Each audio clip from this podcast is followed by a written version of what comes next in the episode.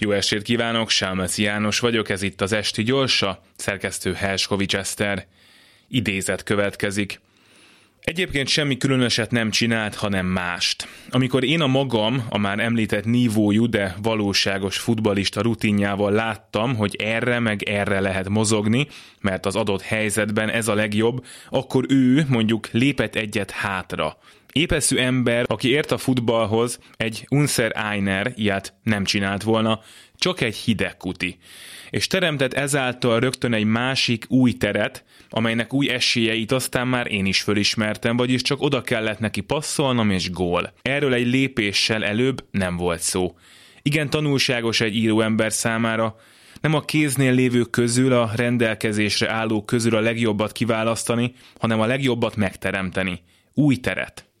Ezt Eszterházi Péter írta Hidekuti Nándorról, és azért idéztem ide egyrészt, mert jól van megírva, legalább lesz ilyen is a szövegben, másrészt, mert sokat gondolkodom mostanában azon, hogy vajon megteremthető-e ez az új tér a magyar valóságban mert ha tetszik, ha nem, a rendszer kiépült és velünk marad, és még akkor sem tűnik el nyomtalanul, ha megalkotóit valamilyen kataklizma folytán választáson sikerülne leváltani.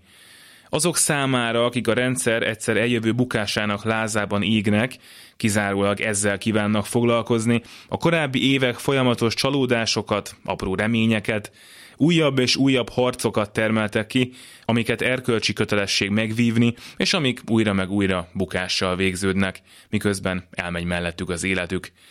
Az elmúlt 13 év stratégiái nem váltak be, pedig sok ki lett próbálva rendelkezésre állók a magától érthetődők közül, pedig a harci lázból kitekintve el lehet gondolkodni azon, hogy mi az, ami a rendszer bukása nélkül is elérhető, illetve hogy vajon mi foglalkoztatja azokat, akiket az aktuális címlapos topik, pölö kordon nem.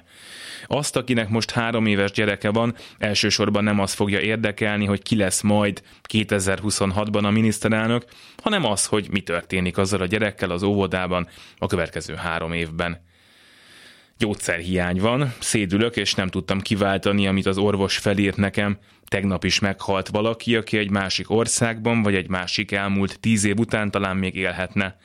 Nehéz így hátralépni egyet, és azt mondani, hogy ez van, itt élünk, de lássuk, mit tudunk mégis elérni, milyen célokat érdemes kitűzni, milyen közösséget tudunk teremteni, létezhet-e az az új tér, amiben jobb lehet az életünk, és amiben esetleg talán a rendszer maga is kikezdhető.